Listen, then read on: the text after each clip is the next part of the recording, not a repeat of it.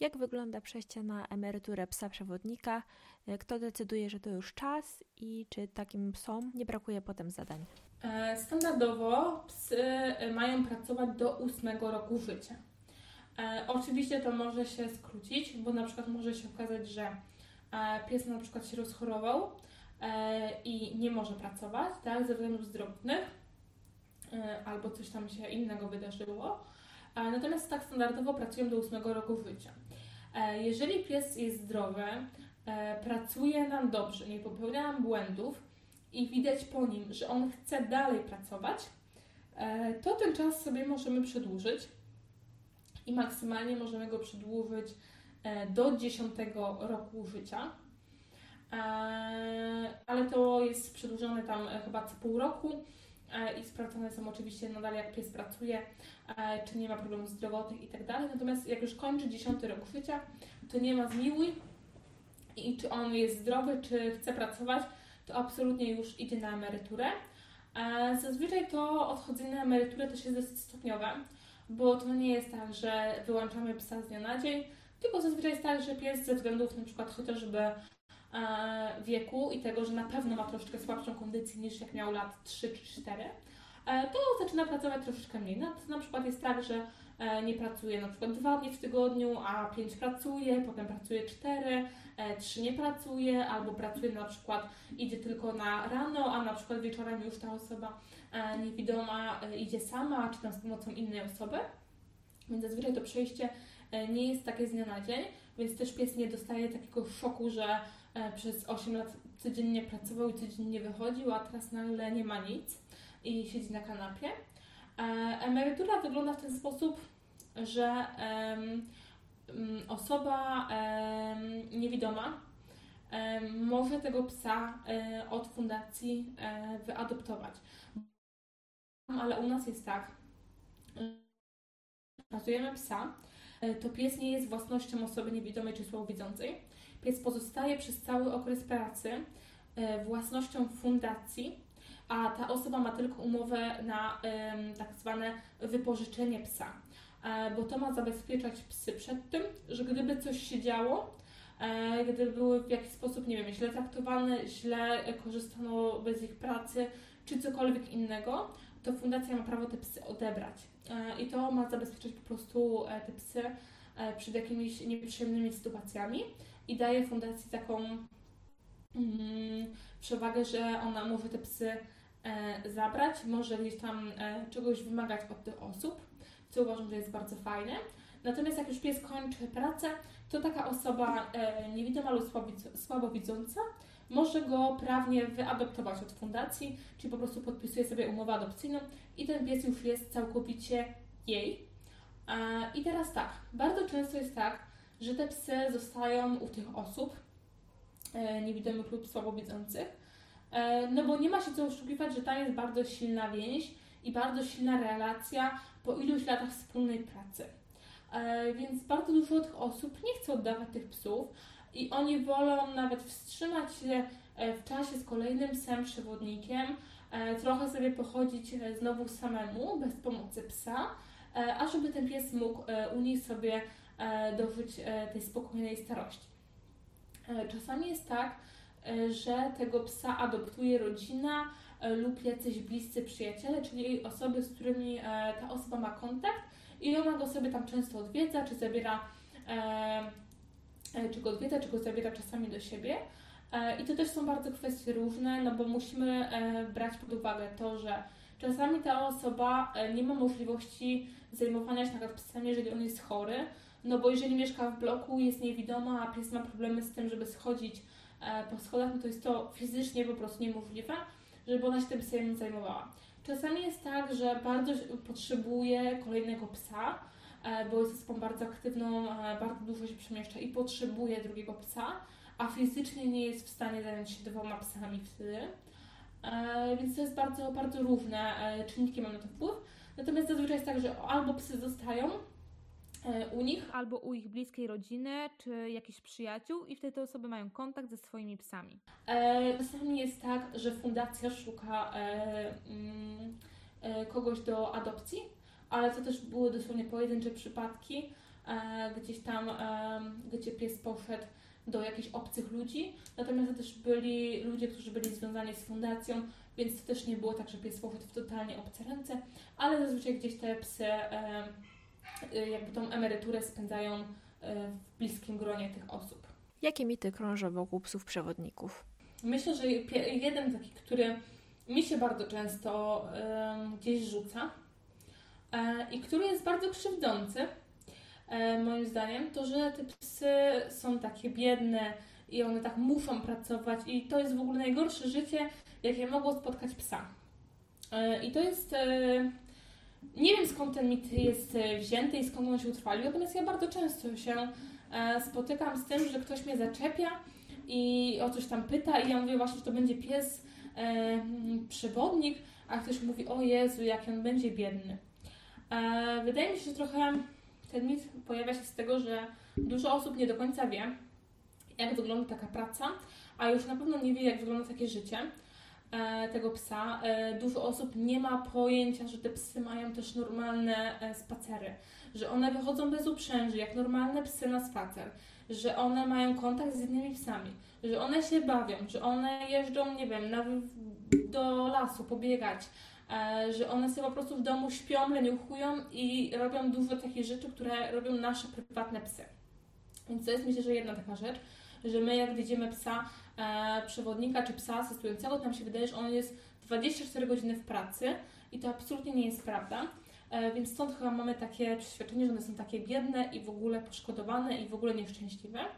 Ale to ci przerwę, bo wydaje mi się, że nawet w psich sportach tak jest, że wiele osób myśli, że to jest jakieś straszne wykorzystywanie biednych piesków.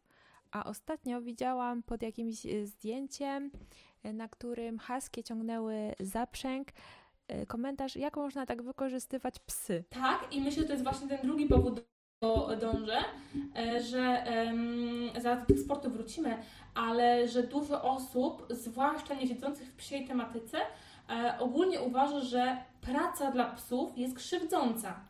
E, a ja uważam osobiście, że praca dla psów nie jest krzywdząca, e, bo psy bardzo lubią pracę i jak ktoś trenuje z psem, niezależnie od tego, czy, czy robi jakiś sport, czy, czy uczy psa e, czegoś do pracy, e, to widać po psach, że one lubią e, lubią pracować, lubią się uczyć, lubią wchodzić w tą interakcję z człowiekiem e, i dla nich to jest bardzo często frajda. E, I nie do końca ja jestem zwolennikiem tego, że piesek e, leżący na kanapie e, i dostający miskę pod nos i w ogóle obok którego wszystko się toczy, to na pewno jest taki szczęśliwy. Być może jak jest do tego przyzwyczajony, pewnie tak. Natomiast wiele psów po prostu potrzebuje zadań, bo też trzeba pamiętać o tym, że psy zostały stworzone poniekąd do pracy. E, I, one się w ogóle pojawiły w historii człowieka, bo były wykorzystywane tylko i wyłącznie do pracy. Teraz mamy tak, że mamy psy do towarzystwa, e, które mają nam po prostu umilać e, życie i spędzać z nami razem czas i być naszymi przyjaciółmi, ale przecież psy były tylko w pewnym momencie do pracy. Więc one gdzieś mają zakorzenione to, że one mają coś robić, mają robić jakieś zadania i to też nie jest tak łatwo, zwłaszcza od raz, E, które już w ogóle były stworzone do pracy i podlegają próbom pracy, e, wyłączyć im całkowicie to, że one mają nie robić. E, więc to jest myślę, że taka jedna rzecz. A druga rzecz, wiesz, jak mówisz o tych sportach, to ja też sobie tak ze swojego doświadczenia widzę, że mm, my jako ludzie mamy tendencję do wypowiadania się na tematy, których nie znamy których nie widzieliśmy, ale oceniamy, bo tak nam się wydaje, albo słyszeliśmy, bo ktoś tak powiedział. E, I to e, ja nie mówię tylko w psiej branży, tylko mówię ogólnie o psach. E, jest bardzo ludzkie.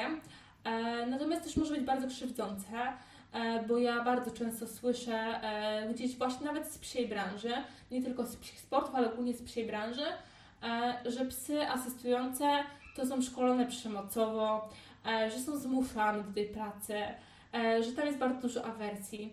E, I nie jest to prawda. Oczywiście tak kiedyś szkoliło się psy. I nie tylko do, e, do do pracy. Tak kiedyś szkoliło się ogólnie psy towarzyszące, psy z posłuszeństwa, natomiast teraz mamy zupełnie inne możliwości pracy z psami.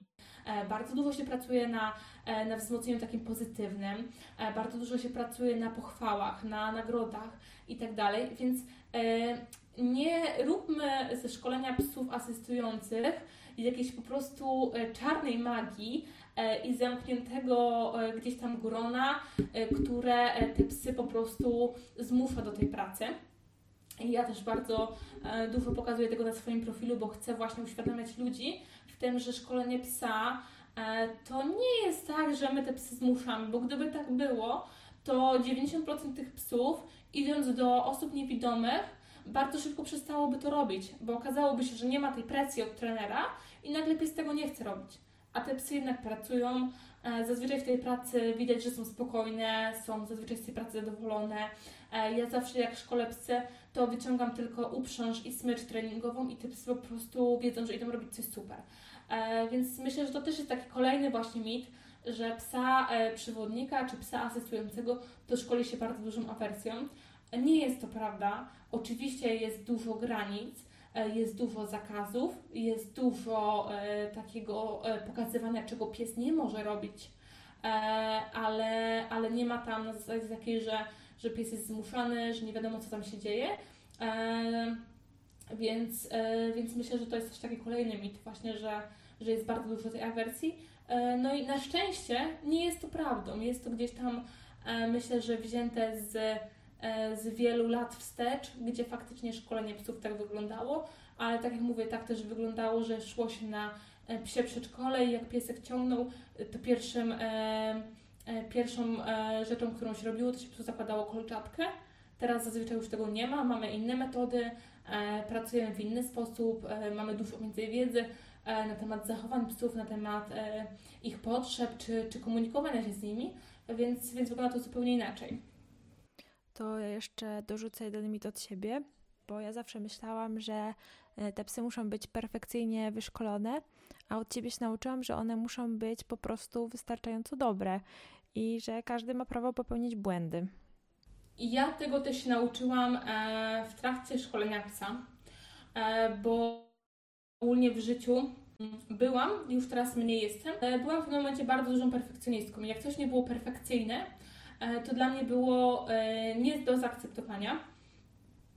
I od e, jednej z instruktorek kiedyś usłyszałam bardzo mądre zdanie, które do dzisiaj mam ogólnie w pracy z psami, że nasze dążenie do perfekcji zabija potencjał psów.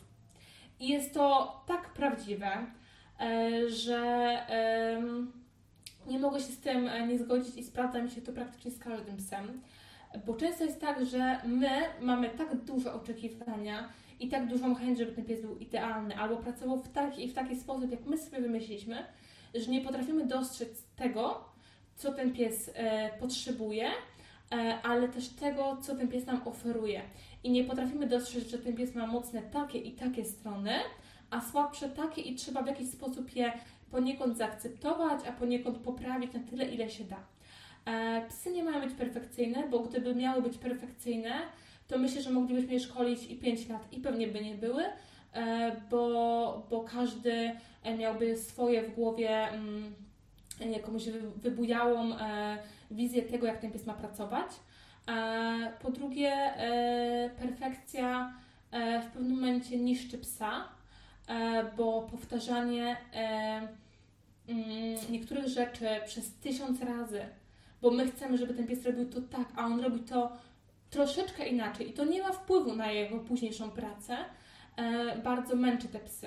I bardzo w pewnym momencie widać, jak te psy są zmęczone e, tym, że, że to jest po raz setny powtarzane i po raz setny tłuczone. I po prostu na niektóre rzeczy się przymyka oko. Oczywiście to są rzeczy takie drobne, tak? To nie jest tak, że e, no jak tam się pies nie, za, nie zatrzyma przed E, przed drogą e, czy przed schodami, no to tam trudno to jest takie, no nie, są oczywiście rzeczy, które kategorycznie e, musi mieć pies wpojone i musi mieć zrobione, musi je robić zawsze. Natomiast są rzeczy takie gdzieś tam, które są bardziej estetyką, na które nie ma sensu mocniej dociskać psa, bo to się obróci przeciwko nam. I one mają być wystarczająco dobre do swojej pracy, wystarczająco, żeby nie popełniać błędów, bo one i tak będą bardzo pomagać, i tak zmienią czyjeś życie, i tak w pracy wielu rzeczy się nauczą nowych, a wielu rzeczy nie będą robić, bo na przykład ta osoba nie będzie tego i wiele rzeczy, których my wprowadzimy na szkole, ten pies potem nie będzie robił, więc one mają być po prostu wystarczająco dobre, e, tak żeby zdały egzamin, żeby były bezpieczne przede wszystkim, e, a nie spełniać nasze perfekcyjne wizje o tym, jak one mają funkcjonować. A skąd się u Ciebie wziął pomysł na dogoterapię? E, no tutaj muszę e, znowu się cofnąć do historii Irysa, bo tak jak na początku powiedziałam, że e, no Irys e, był psem tak naprawdę, e, od którego wszystko się zaczęło, bo poza tym, że zaczęła się moja e, historia z fundacją, ja znowu zaczęłam się zagłębiać w całą tematykę psów i w pracę z psami, no to jak okazało się, że wyadoptowaliśmy Irysa i Irysek przestał mieć nagle treningi, tak przynajmniej intensywne, no bo oczywiście coś tam sobie z nim cały czas robiłam, ale no to już nie były tak intensywne treningi, tak dopracowane, jak były wtedy. I ja też nie do końca wiedziałam, co ja mam z nim w zasadzie zrobić. E, nie miałam też takiego konkretnego celu w tym szkoleniu. E, nie myślałam za bardzo o żadnych sportach e, ani niczym takim. No i w pewnym momencie, tak z miesiąc po, po adopcji, zobaczyłam, że on jest najbardziej szczęśliwy na świecie, bo został przyzwyczajony do pracy, do treningów, został wychowany w tym, że bardzo dużo rzeczy robi, że bardzo dużo rzeczy się od niego wymaga, że on się dużo uczy i nagle e, został wyrwany z tego i stał się takim domowym pieskiem, który oczywiście, no wiadomo, chodził na spacer, miał spełnione różne potrzeby i dużo nadal z nami robił, natomiast to już nie był ten tryb takiej pracy. Więc ja zaczęłam myśleć, e, co, co mogę z nim robić, e, jak mogę przekuć jego bardzo duży talent do, do tej nauki, do tej chęci, że on bardzo po prostu chce. E, no i zaczęłam sobie myśleć, że trochę znowu zaczęłam się cofać do, do moich zainteresowań z dzieciństwa, do takich moich marzeń, bo jednym z takich moich marzeń e, dzieciństwa było dokładnie to, że jak będę dorosła, to będę miała dwa labradory. Nie wiem czemu labradory, bo wtedy tylko Goldeny, ale okej. Okay E, I ja będę z nimi jeździła na zajęcia dogoterapii do e, szkół i do szpitali. I to było takie moje gdzieś tam, y, nie wiem skąd e, wzięte, wzięte marzenie. I pomyślałam sobie, że ta dogoterapia to było coś, co zawsze mnie fascynowało, i to był taki kolejny aspekt pracy z psami, który był dla mnie bardzo ciekawy. Bo ja ogólnie lubię mieć takie duże poczucie misji. No i znowu to było takie coś, co by mi dawało takie poczucie misji, że robimy coś, e, co poza tym, że jest fajne, to jest ważne e, i daje jakąś wartość dla kogoś. E, no i ja zaczęłam szukać, oczywiście czytać i tak dalej. No i okazało się, że zostaliśmy zakwalifikowani na takie wstępne testy predyspozycji psów do dogoterapii, które tam się odbywały w Warszawie w jednym e, ze stowarzyszeń. E, I pojechaliśmy z rocznym, tam rok z hakiem miał Irys na te testy. I to było akurat tak, że oni się, część osób z tych testów się szkoliła. To był bardzo duży taki międzynarodowy zjazd mm, różnych instruktorów, czy właśnie różnych przyszłych e, instruktorów, przyszłych trenerów. I było tam co chyba 40 minut był kolejny pies, więc E, w ciągu całego dnia było chyba tam około 20, 20 psów, e, które na te testy przyjechały. No i myśmy tam przyjechali e, i były prowadzone testy. I ja już widziałam w trakcie tych testów, że Irys bardzo wpada tym ludziom w oko, że oni oceniają jakieś jego zachowanie i robią takie wow, albo się uśmiechają, albo coś tam mówią do siebie i w ogóle.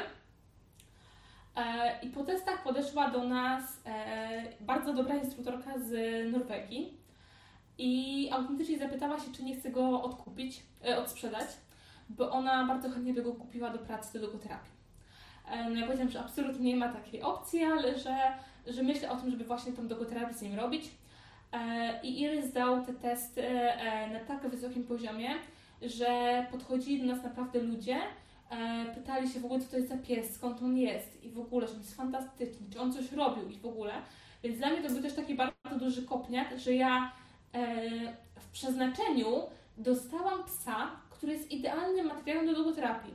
a dogoterapia była zawsze moim marzeniem. No i prawda jest taka o dogoterapii, że jak nie masz psa, który ma predyspozycję, to nic z tym nie zrobisz, no bo nie pójdziesz sama, nie możesz psa, e, nie wiem, pożyczać na zajęcia, no musisz mieć psa, który ma predyspozycję, tak? E, więc to był dla mnie bardzo duży kopniak. E, no i od razu się tam zapisaliśmy na, e, na kwestię szkoleń, zdaliśmy egzamin, e, no i tak zaczęła się nasza, nasza przygoda z dogoterapią. E, znowu zaczęło się tak naprawdę od gdzieś tam dziecięcych marzeń z przeszłości i jak się Irys pojawił, to po prostu pojawiła się idealna, idealna okazja do tego, żeby, żeby to spełnić. Jak wygląda praca takiego psa? Co się robi na zajęciach? Wszystko zależy od tego, jakiego mamy psa, bo my z Irysem jesteśmy tak naprawdę na e, takim najbardziej podstawowym poziomie, no bo jesteśmy zespołem wizytującym, czyli jesteśmy takim zespołem, e, który przychodzi e, i głównym celem zespołu wizytującego to jest poprowadzenie zajęć, ale nie terapeutycznych, czyli nie takie, które będą miały na przykład e, u dzieci na przykład nie wiem, z porażeniem, e, jakieś konkretne e, zadania terapeutyczne, ale my po prostu mamy sprawić, żeby pacjentom, którzy są w szpitalach, czy dzieciom, czy dorosłym, chociaż na chwilę było trochę lepiej i trochę lżej. Więc można być takim bardzo podstawową mm, jednostką. E, I oczywiście zajęcia e, bardzo zależą też od tego, e, gdzie idziemy. Czy jest to szpital, czy jest to szkoła, czy jest to przedszkole, czy jest to jakiś dom seniora. No i też zależą od tego, czy na przykład prowadzimy zajęcia indywidualne, czyli jeden na jeden z pacjentem, czy prowadzimy bardziej zajęcia grupowe. Ale ogólnie zarys takich zajęć jest mniej więcej taki, że e, przedstawiamy się, coś tam opowiadamy, ja opowiadam zazwyczaj historię właśnie Irysa, e, przedstawiam go. E, zazwyczaj wtedy jest ten moment, żeby na przykład, jeżeli to jest grupa, to żeby podchodzimy do każdego, witamy się, kto ma ochotę pogłaskać, to to, to robi.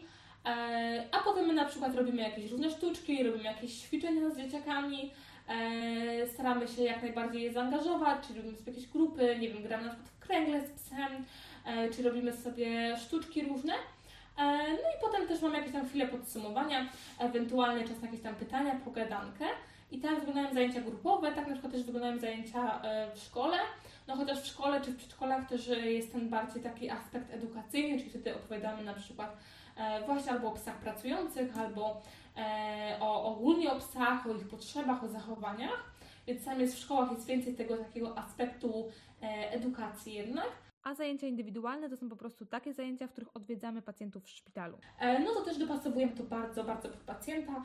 E, jeżeli to jest na przykład pacjent leżący, to na przykład pies może, jeżeli pacjent tego chce, to może sobie wskoczyć na łóżko, e, przytulić się do tego pacjenta, poleżeć z nim po prostu. Jeżeli to jest pacjent chodzący, no to wtedy może porobić jakieś sztuczki, jakoś tam mm, bardziej aktywnie z tym psem sobie poćwiczyć, coś porobić. E, no i to bardzo, bardzo tak naprawdę zależy od, e, od pacjenta, od grupy, od tego, gdzie jesteśmy, no bo zupełnie inaczej wyglądają zajęcia w szkole, zupełnie inaczej zajęcia wyglądają na oddziale onkologii, a jeszcze zupełnie wyglądają e, w klinice Budzik, gdzie mamy osoby w śpiączkach, więc to bardzo, specyfika zajęć bardzo różni się w zależności od tego, do kogo idziemy. Co cechuje dobrego psa do dogoterapii? Myślę, że najważniejszą cechą do dogoterapii e, jest to, że pies chce, ale pracować też z kimś innym.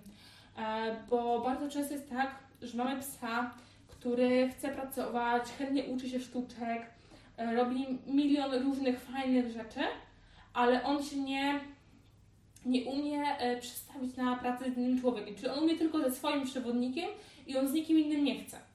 E, no i to nie do końca jest cecha, którą my chcemy, bo e, potem jest tak, że jak przychodzi taki pies na zajęcia, to pacjent może czuć się bardzo odrzucony przez to, że pies nie chce z nim czegoś robić. E, więc myślę, że to jest bardzo ważne, żeby pies potrafił przestawiać się bardzo szybko na różnych ludzi. Często to są ludzie, których on widzi pierwszy raz. Więc to jest dla mnie, moim zdaniem, taka najważniejsza cecha. Kolejna to na pewno spokój. E, bo jest oczywiście dużo pobudzenia, bo robimy jakieś fajne rzeczy, aportowanie, e, nie wiem, sztuczki, które pies lubi, ale też pies musi umieć zachować odpowiedni spokój, e, musi umieć poczekać na polecenia od swojego przewodnika. No nie może wpadać do sali po prostu w biegu i w emocjach, bo często mam pacjentów, którzy mają, nie wiem, jakieś wkłucia, flony, inną aparaturę, no więc pies musi mimo wszystko być w jakiś tam sposób opanowany i spokojny w tej pracy, mimo że jest tam dużo, dużo rzeczy, które pobudza. Musi dobrze radzić sobie w różnych miejscach. E, bo na przykład oddział onkologii nie jest łatwym miejscem dla psa, e, bo pomimo tego, że jest dużo aparatury, są wózki, e, często poruszające się łóżka jeżdżące, no to specyficzny zapach, bardzo silny dla psów. Dla niektórych psów jest absolutnie nie do, nie do przejścia i są psy, które nie chcą wejść na oddział onkologii. To oczywiście nie dyskwalifikuje psa, ale też musimy myśleć o tym, E, jak nasz pies ogólnie sobie radzi z nowymi miejscami. Czy to jest tak, że on się bardzo stresuje, czy to jest tak, że on się raczej chwila, moment i się zaklimatyzuje. Um, musi być bardzo przewidywalny pies. E, musi bardzo dobrze pracować ze swoim przewodnikiem. E, mieć duże takie poczucie e, przewodnik kontroli mimo wszystko nad nim, mimo że my dajemy temu psu dużo luzu w pracy, ale musimy go umieć skontrolować w pewnych momentach. Um, to chyba takie najważniejsze cechy, co mi tak na pierwszy, e, na pierwszy moment przychodzą. A, no jeszcze wracając do tego, że pies musi być przewidywalny. E, musimy umieć przewidywać reakcję naszego psa.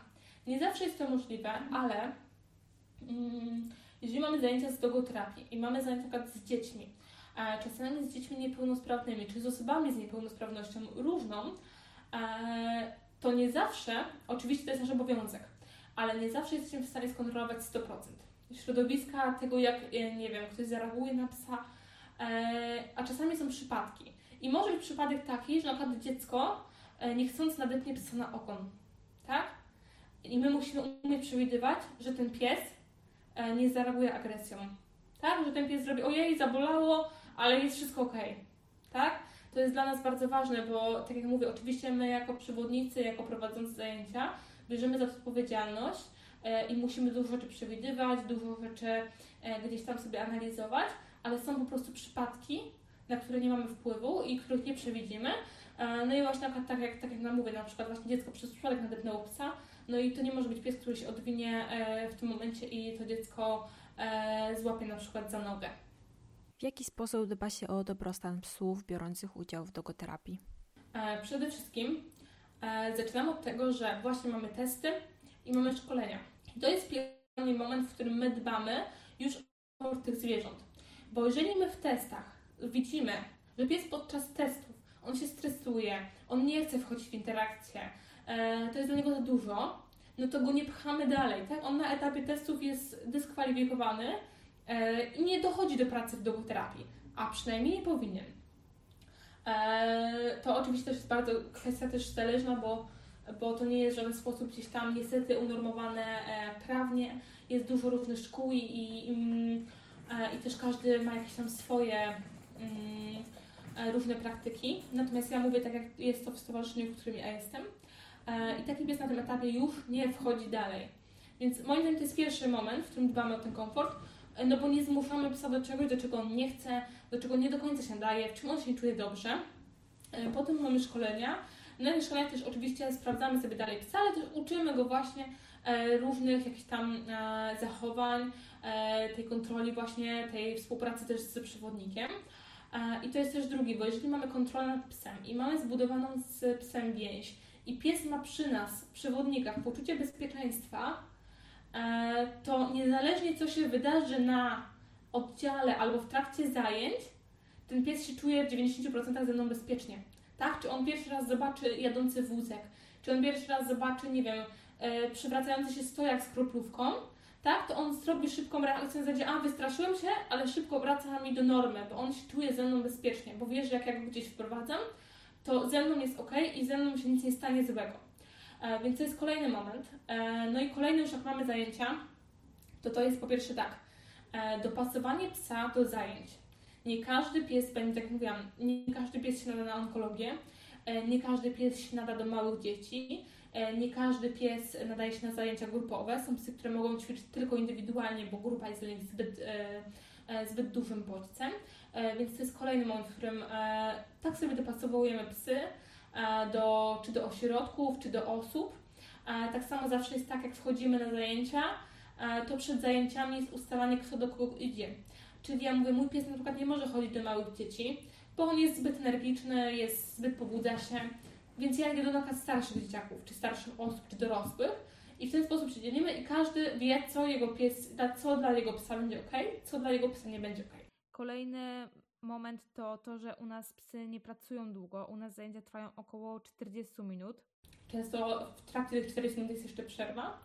E, I to nie jest tak, że 40 minut pies jest głaskany, tylko jest właśnie tak, że jest chwila pogłaskania, jest chwila, gdzie piesek na przykład sobie odpoczywa na kocyku, e, my coś opowiadamy, znowu jest jakaś interakcja z psem, znowu pies chwilę odpoczywa, albo wychodzimy, chwilę pies ma przerwę, e, więc to jest też bardzo ważne, żeby, żeby tych psów nie, nie tyrać przez ileś godzin, bo ja widzę po swoim psie, który ma już jakieś tam doświadczenie, że godzinne zajęcia to jest dużo. I on potem cały dzień po prostu sypia. To jest dla niego dużo. On sobie z tym świetnie radzi, ale to jest dużo. No i kolejny etap to też jest częstotliwość tych, tych spotkań. No ja to robię jako wolontariusz, więc, więc robię to wtedy, kiedy mam na to czas, czyli zazwyczaj wychodzi maksymalnie kilka razy w miesiącu. Jak jest trzy razy w miesiącu, to jest dużo, więc też trzeba pamiętać o tym, że pies nie będzie pracował e, codziennie przez godzinę czy dwie, przez 7 dni w tygodniu, bo to jest niemożliwe, bo to jest dla niego zbyt, e, zbyt obciążające. Kolejny taki aspekt to jest od razu wyznaczanie granic, no bo ja jako osoba prowadząca zajęcia muszę wziąć odpowiedzialność za osoby, z którymi prowadzę. E, te zajęcia. Więc ja na przykład od początku mówię, czego mój pies nie lubi, jak go można dotykać, jak go nie można dotykać, e, że zawsze proszę o ciszę, bo ta cisza też jest dla psów bardzo ważna, e, że mówimy pojedynczo, jeżeli to jest jakaś grupa dzieci. I pilnuję bardzo tego, takiego ogólnego porządku, tej takiej ogólnej ciszy, tego, żeby nie było na zasadzie takiej, że nagle 10 osób głoszczy psa, tylko że osoby podchodzą pojedynczo i nie ma czegoś takiego, że otaczamy psa i, go jesteśmy z każdej strony, go bodźcujemy. E, więc to jest też bardzo duża umiejętność e, nas jako, e, jako tych przewodników, żeby z jednej strony umieć wyznaczyć granice, umieć czasami powiedzieć nie, bo na przykład nie, nie, nie, na nie proszę już nie głaskać psa, bo pies już jest zmęczony, już jest dla niego za dużo. No i takiego właśnie zarządzania ogólnie tymi zajęciami, tak? Czyli, że pies ma chwilę przerwy, że pies sobie chwilę leży, chwilę coś tam porobił, ale ale potem mu robię chwilę tego, że ja coś opowiadam i ja przejmuję jakby tą e, pałeczkę za zajęcie, a pies po prostu w tym momencie sobie, e, sobie odpoczywa. E, no więc tak, tak bym to powiedziała, że tak właśnie jakby tak wielo, wieloaspektowo dba się o komfort tych zwierząt. Na zajęciach też nie ma czegoś takiego jak ubieranie psów, są tylko bandamki, które E, znakują psy, że to są, są to psy pracujące. Ale nie ma absolutnie ubierania psów e, w jakieś, nie wiem, e, sukienki, śmieszne stroje, czesania jakichś, nie wiem, fryzur i tak dalej. No bo my akurat wychodzimy z założenia, że nie jest to potrzebne do zajęć, a dla psów jest tak naprawdę dodatkowym gdzieś tam obciążeniem, a często niefajnym, więc my też tego nie używamy i bardziej pracujemy właśnie na zasadzie takiej, że E, pokazujemy umiejętności psa, pokazujemy to, co pies umie robić i do tego sobie e, opracowujemy scenariusz zajęć e, oraz angażujemy osoby, które na tych zajęciach są. Poza dogoterapią trenujecie też dami. Na jakim jesteście poziomie i co jest dla Was aktualnie najtrudniejsze? E, tak, trenujemy dami e, i to jest e, znowu historia ze sportem jest taka, że no Iris mnie w ten psi sport wciągnął bo już jak robiłam tą e, dogoterapię, to już stwierdziłam, że no wreszcie mamy coś, co możemy robić e, i jest super. E, no i kiedyś napisały do nas nasze znajome trenerki, żebyśmy przyjechały na trening, żebyśmy przyjechali na trening. No jak zobaczyłam trening, no to się na maksa wkręciłam. Iris też na samym początku pokazał się z bardzo dobrej strony i bardzo, bardzo fajnie pracował. Ideami w sumie trenujemy prawie dwa lata. E, niecałe. Jesteśmy na poziomie między klasą E a L. E, między mówię dlatego, że E zaliczyliśmy e, dwukrotnie, a L pierwszy raz w tym roku, w zeszłym zasadzie już, podejmowaliśmy. No nie zaliczyliśmy jej, ale myślę, że w tym roku będziemy też do Elki podchodzić. Co jest aktualnie naszym problemem? To też rzeczywiście bardzo, bardzo zmienia, bo, bo ja przerobiłam trochę tych problemów z Irysem, poczynając od tego, że e, bardzo szybko się okazało, że Irys nie ma aż takiej motywacji, e, jak, jaką miałby pewnie użytkowy labrador i gdzieś tam tej motywacji, tego, tego popędu brakuje u niego i musiałam bardzo dużo poświęcić pracy na to, żeby on w ogóle chciał, e, chciał to robić i, i chciał to robić też w trudniejszych warunkach, a nie tylko w takich bardzo łatwych. E, I to kosztowało mnie bardzo dużo, dużo pracy i bardzo dużo czasu. Mm, potem doszliśmy do etapu, w którym ta motywacja była bardzo duża i popsuły nam się różne rzeczy, które wcześniej mieliśmy wypracowane. Zaczął nam zrywać, piszczeć, e, bardzo chciał aportować te damiki. Ta E, ta stabilność przy nodze nam e, troszkę gdzieś tam uciekła. E, natomiast teraz mogę powiedzieć, że naszym największym problemem to jest heel work, czyli praca przy nodze. Natomiast to jest coś, nad czym sobie cały czas dłubiemy i cały czas poprawiamy i ja uważam, że zrobiliśmy bardzo duży gdzieś tam progres w ostatnich miesiącach i to jest tak naprawdę cały czas idziemy powoli, ale idziemy cały czas w dobrą, że tak powiem, stronę. E, natomiast tak jak myślę, że w każdym sporcie zawsze jest tak, że e, już myślimy, że coś nam super wychodzi, a potem to się psuje, a coś innego się poprawia. E, no i dami też jest takim sportem, mm, w którym jest bardzo dużo zmiennych, bardzo dużo rzeczy, które trzeba wypracowywać. I tam w zasadzie chyba ta praca to się chyba nigdy nie kończy i ciągle jest chyba coś do zrobienia. Przynajmniej my na razie na tym etapie jesteśmy, że ja mam ciągle coś do zrobienia i ciągle coś do przerobienia, ciągle coś do powtórzenia. Natomiast prawda jest taka, że no w tym momencie, zwłaszcza, że jesteśmy w okresie e, takim roztrenowania i, i do kwietnia nie ma zawodów, dopiero pierwsze zawody są w kwietniu, to na razie tak naprawdę tłuczemy bardzo dużo właśnie tego hillworku, e, no i bardzo takich e, dużo technicznych rzeczy, żeby tą technikę e, też, też sobie poprawiać. Zostało mi jeszcze jedno pytanie. Jakie masz plany na ten rok? Bo słyszałam, że chyba zakładasz własną fundację. Jak to się stało? E, tak, można w ogóle powiedzieć, że ta fundacja jeszcze została założona w zeszłym roku, chociaż nadal jest jeszcze na etapie formalności. E, więc tak, e, mój plan na ten rok na pewno jest taki, żeby jak najwięcej włożyć energii i pracy w tą fundację, e, bo wiem, że czeka e, nas, bo nie założyłam sama tej fundacji, tylko założyłam e, z innymi osobami.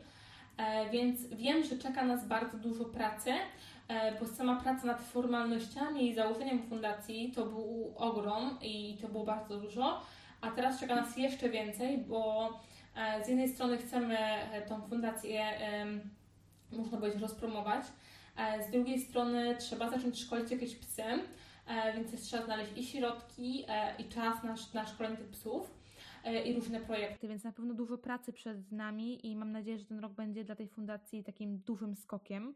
E, że, że bardzo dużo się w tej fundacji zadzieje. E, a jak to się stało? No cóż, no chyba jest tak, że jak coś się tak bardzo, bardzo człowieka tak pchłonie i go tak fascynuje i go tak tak mu, taką pasję mu dużą daje i tak człowiek chce się w tym rozwijać. I ja mam tak właśnie ogólnie w pracy z psami, ale najbardziej jednak mam tak z psami e, ogólnie asystującymi, tak? Nie tylko przewodnikami, tylko mówię ogólnie psami asystującymi.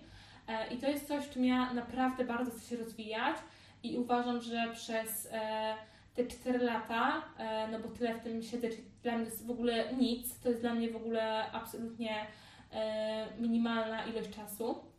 Natomiast uważam, że przez 4 lata e, bardzo się rozwinęłam, biorąc pod uwagę, że 4 lata temu zaczynałam jako wolontariusz, e, a teraz jestem trenerem, wyszkoliłam e, dwa psy i kilka częściowo e, i założyłam, współzałożyłam fundację, która będzie szkoliła psy asystujące, to jestem na takim etapie, w którym nigdy bym się nie spodziewała, że będę, a na pewno nie spodziewałabym się, że będę na tak krótkim, w tak krótkim czasie. I to też gdzieś było moje oczywiście marzenie, nawet to nie było może takie moje marzenie o fundacji, tylko bardzo dużo osób, jak ja szkoliłam te psy, gdzieś mówiło, a ty kiedyś założysz swoją fundację, no zobaczysz, kiedyś będziesz miała swoją fundację. I autentycznie bardzo dużo osób mi to gdzieś tam mówiło. I ja wtedy tak mówiłam, e, no tak, może kiedyś, zobaczymy, e, to pewnie za 10 lat i w ogóle. E, no a potem życie napisało znowu swój scenariusz i okazało się, że jest na to przestrzeń, że są osoby, które, które chcą to zrobić, że są osoby, które, które też chcą się w tym rozwijać. No i tak powstała fundacja Pies Asystent, bo tak się właśnie nazywa, którą tworzymy na razie w kilka osób ale są to osoby dosyć z ogromną wiedzą, z ogromną e, doświadczeniem, to też taką ogromną właśnie pasją i chęcią, e, żeby to robić, e, żeby szkolić te psy, żeby je przygotowywać, żeby się w tym rozwijać i być w tym coraz lepszym. więc, więc, więc tak to powstało, że życie napisało swój scenariusz, zrobiła się na to przestrzeń i spotkałyśmy się w odpowiednim czasie. E, więc tak jak mówię, no mam nadzieję, że fundacja w tym roku e, bardzo dużo pokaże, bardzo w nią wierzę. E, bardzo wierzę w to, że zrobimy w niej masę fajnych rzeczy. I bardzo fajne jest też to, że będziemy mogły troszeczkę być niezależne, że bardziej to szkolenie, cały program, cały jakby ten proces będzie zależało od nas E, i że będziemy mogły sobie nad tym bardziej e, czuwać od podstaw e, do samego końca, co jest, co jest bardzo fajną wizją i, i też taką bardzo rozwijającą. No więc, więc, więc myślę, że ten, ten rok będzie na pewno dla mnie jest głównym, głównym celem w tym roku to, to właśnie dużo pracy w, w tej fundacji, żeby ona się jak najfajniej rozwinęła. W takim razie trzymam kciuki. Ja już nie mam więcej pytań, chyba że jest jeszcze coś, co chciałabyś dodać. E, chyba nie. Chyba już wszystko żeśmy e, gdzieś tam mm, omówiły.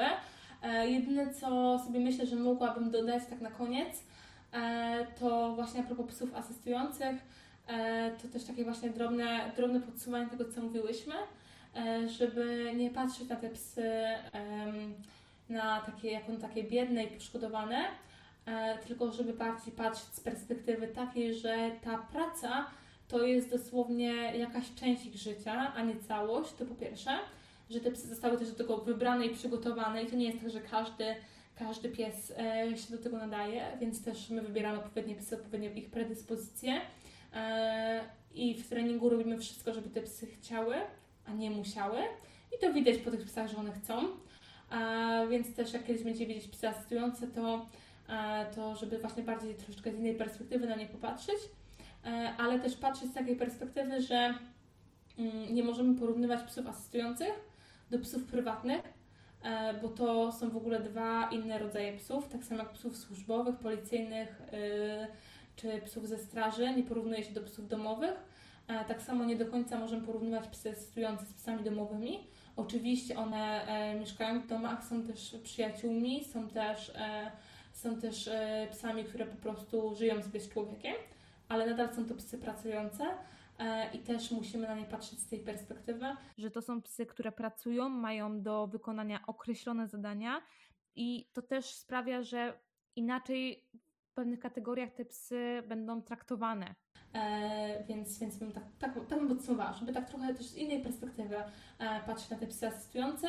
I ja myślę, że też chyba mam taką nadzieję, bo ja bardzo się staram na, na swoim profilu e, pokazywać to, że, że to nie jest tylko praca e, i jak ktoś sobie wejdzie w jakieś tam relacje e, moje z poprzednimi psami wyróżnione, to, to zobaczy te psy i biegające e, luzem po lesie i biegające z zabawkami i bawiące się z innymi psami i one tak też żyją e, potem.